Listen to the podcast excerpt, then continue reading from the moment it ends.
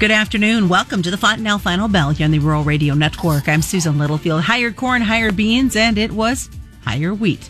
As we look at the livestock side, just to give you perspective, higher numbers as well. It's not too often we see a lot of green on the screen, minus the soybean oil, which had their own personal struggles. But we're going to take a look at what factors working into this market. Don't forget we have a WASDE report that comes out tomorrow. That was partial influence as well. As Jeff Peterson's going to join us today, Jeff with Heartland Farm Partners. So Jeff, let's kind of start out. What's the driving factor? What's behind the wheel uh, of these markets for a Tuesday? Yeah, that's that's a great question, Susan. You know, there's there's a lot of different factors. So let's kind of dive in. Basically, the market is thinking about the crop report and the WASDE report that's going to come out tomorrow, and and how the information that came out the end of June on the stocks report uh, and and planning intentions or planted acreage, I should say, not the intentions, all get factored into the WASDE report. So that's definitely a factor. But as you'd expect, uh, the weather and in particular, you know, what's going on to change the conditions of the corn and soybeans. Those are still a factor that's coming into play. And then the market's also got an eye out there. It's looking at what's going on with the grain corridor. Um, that's that's losing. We've got a little over a week left on that, so that's losing a little bit of attention there. But uh, it's still an important item. And then uh, it is watching very closely what's going on, on the demand side. You know, are we moving some exports? And and there's even more intention, uh, attention being put forward. Um, it's not going to trade the market day to day, but it's getting more attention. You know, what what's the new crop sales going to start looking like as we start start getting out there and where our bushels end up going once we get to harvest. So those, those are some of the items right now that's got the market's attention, Susan. So let's take a look at conditions, and we'll get to a, a listener question here in just a moment. But how do you see corn and bean crop conditions looking right now? Yeah, the conditions. It's interesting. You know, we've so we've had some improvement over the last two weeks. We came in at 55 percent is where the good to excellent rating was uh, you know, that was to release yesterday. And that was up from the 60 or the 51% that would have been last week. Now, basically that compares to, just to give an idea, last year we'd have been at 64%. Um, now, when we go back and look, um, this particular data set that I'm looking at just goes back to 2002, but some years that uh, we would have actually been worse, you know, 2012 on the crop conditions, it was actually worse than what we're having at this time. But keep in mind, in 2012, the final yield ended up being 23.4% below trend. Now, currently the trend yield that USDA has plugged in is a 181.5.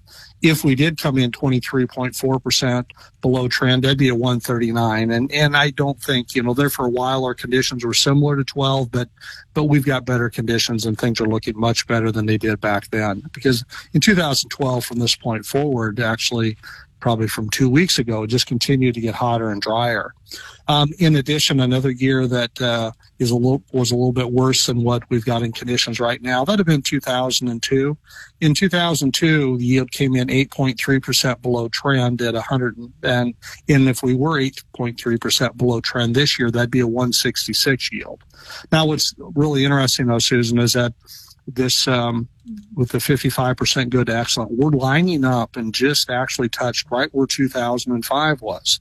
Now, 2005 crop year from here did get a little bit worse, but then late in the season, as we got into the final fill, we did actually improve that one. That particular year, believe it or not, came in six tenths of a percent above trend. And if that would be the case, that'd be a 182.6. So that's a little bit on the corn side. Soybean wise, um, we didn't quite see the improvement, and that's interesting. There, we we ended up actually seeing uh, the good to excellent rating. We were 51% last week. We actually ended up uh, dropping 1% to 50%. And a couple years that currently are worse than what we would have been uh, this year would have been 2002 and 2012. I'm not going to go into a breakdown on yield yet because, you know, soybeans, so much can happen on the bean yields yet at this point, Susan. So we had a, a question that came in uh, before you and I started the program. So I shared it with you and a, and a listener was wondering, you know, how are we seeing the markets reacting in the fact that we've got these crop condition ratings when he thought it and he's heard others say the weekly crop condition reports isn't that vital to the way the markets are trading in Chicago. So, so what's your spin on what, what we're seeing today? Yeah, no, that's that's a super question. And and what I would say is that early on in the year, the crop condition ratings, the good to excellent ratings that we normally see, the, the market looks at them, but they're not going to be the only factor because early on, unfortunately, there is not a good correlation between those good to excellent ratings and what we end up seeing for the final yield.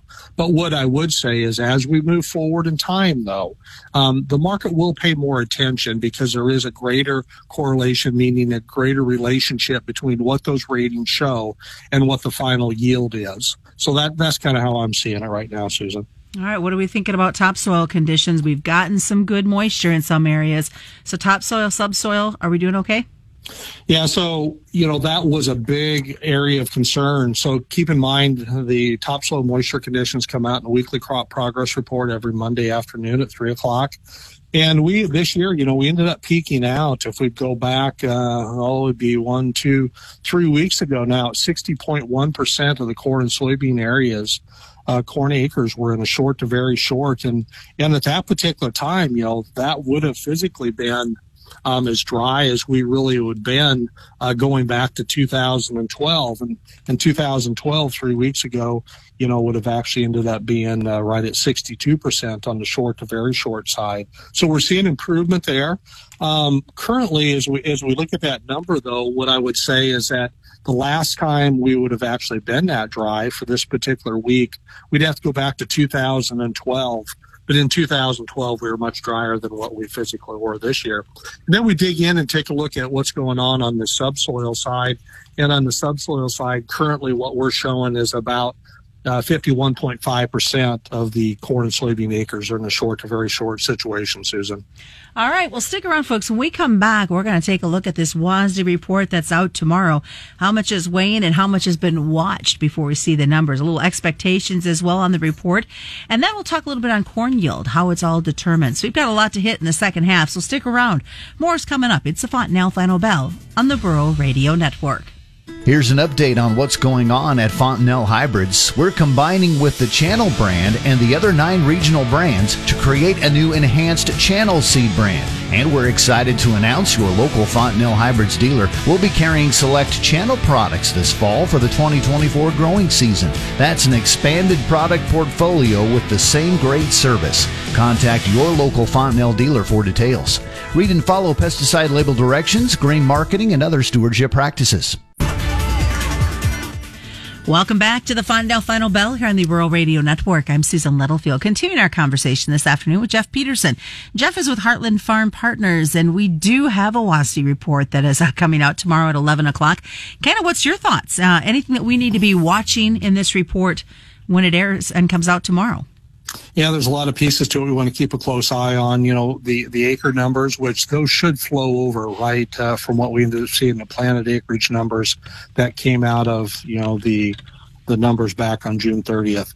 And then, um, in addition to that, uh, we want to be watching the yields. So there's going to be a few questions that are going to come up in regard to what's the carry in stocks because the quarterly stocks numbers was a, would have indicated we need to see some changes made in our beginning stocks for the 2023 crop. The tw- 2023 crop is the one that's planted right now. It's the one that uh, the official crop year doesn't start until September 1st of 2023 and then runs around through 2024. And then as we go forward, there's a couple areas on the demand side that we're going to have to be digging into and kind of analyzing on the old crop side, on the 22 crop. You know, what's going on with exports? That's probably the biggest question on both the corn and soybean side there. We're going to have to watch that.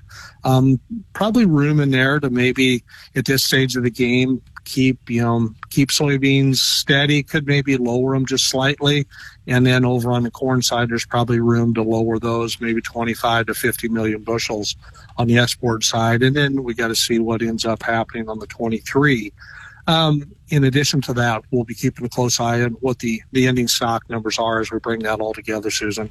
So, when you look at what this report, what are some of the expectations that you might have for those numbers? Yeah, so we would dig in and, um, you know, each month, uh, you've got a couple, a number of different services that actually goes out there and surveys the different analysts. And so our numbers I'm going to be giving you here from the Dow Jones survey. Yeah, but then there's also one on the Reuters, and there's also Bloomberg has one. But as we dig in uh, on the yield side, 175.8 from the Dow Jones is what the trade's expecting. Now, keep in mind in the June report, it, they were at 181.5, and the big question is, is that will we see some type of adjustment there? And and you know, there's different thoughts out there. Actually, the interesting part that's happening right now is that none of the basically analysts that Dow Jones for the survey thinks they're the USDA will keep the yield number unchanged at 181.5. They all think there will be a change. And to put that in perspective, uh, last year on the 2022 yield, that came in at 173.3. Over on the soybean side, 51.4 is the yield. Um, the June report would have been at 52. 2022 yield came in at 49.5.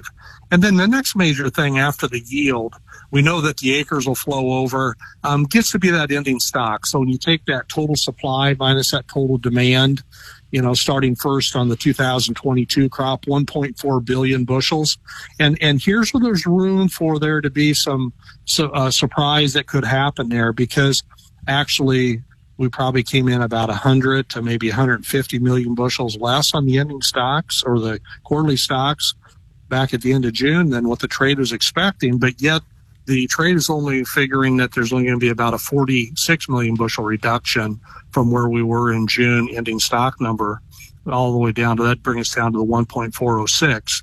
Now, soybeans 235 million that would be up about 5 million bushels from the June report. And then but really what's going to get a lot of the market's attention is watching those ending stocks numbers for the 2023 crop. And there's some challenges out there. Uh, on the corn side, 2.166 billion bushels. And, and ultimately that's called, you know, depending on where our yield's going to come in is going to impact that. The one that gets a little bit tougher is soybeans at 206 million bushels. And, you know, that start get, that starts getting really tight. And, and some would even argue based on the reduction in acres that we ended up having and how that'll flow into basically the production numbers for the 2023 crop for soybeans that, you know, we could be approaching a rationing mode depending on how they adjust basically the demand numbers. So that'll be a close one we'll have to keep a very close eye on, Susan. What do you see happening when it comes to demand overall?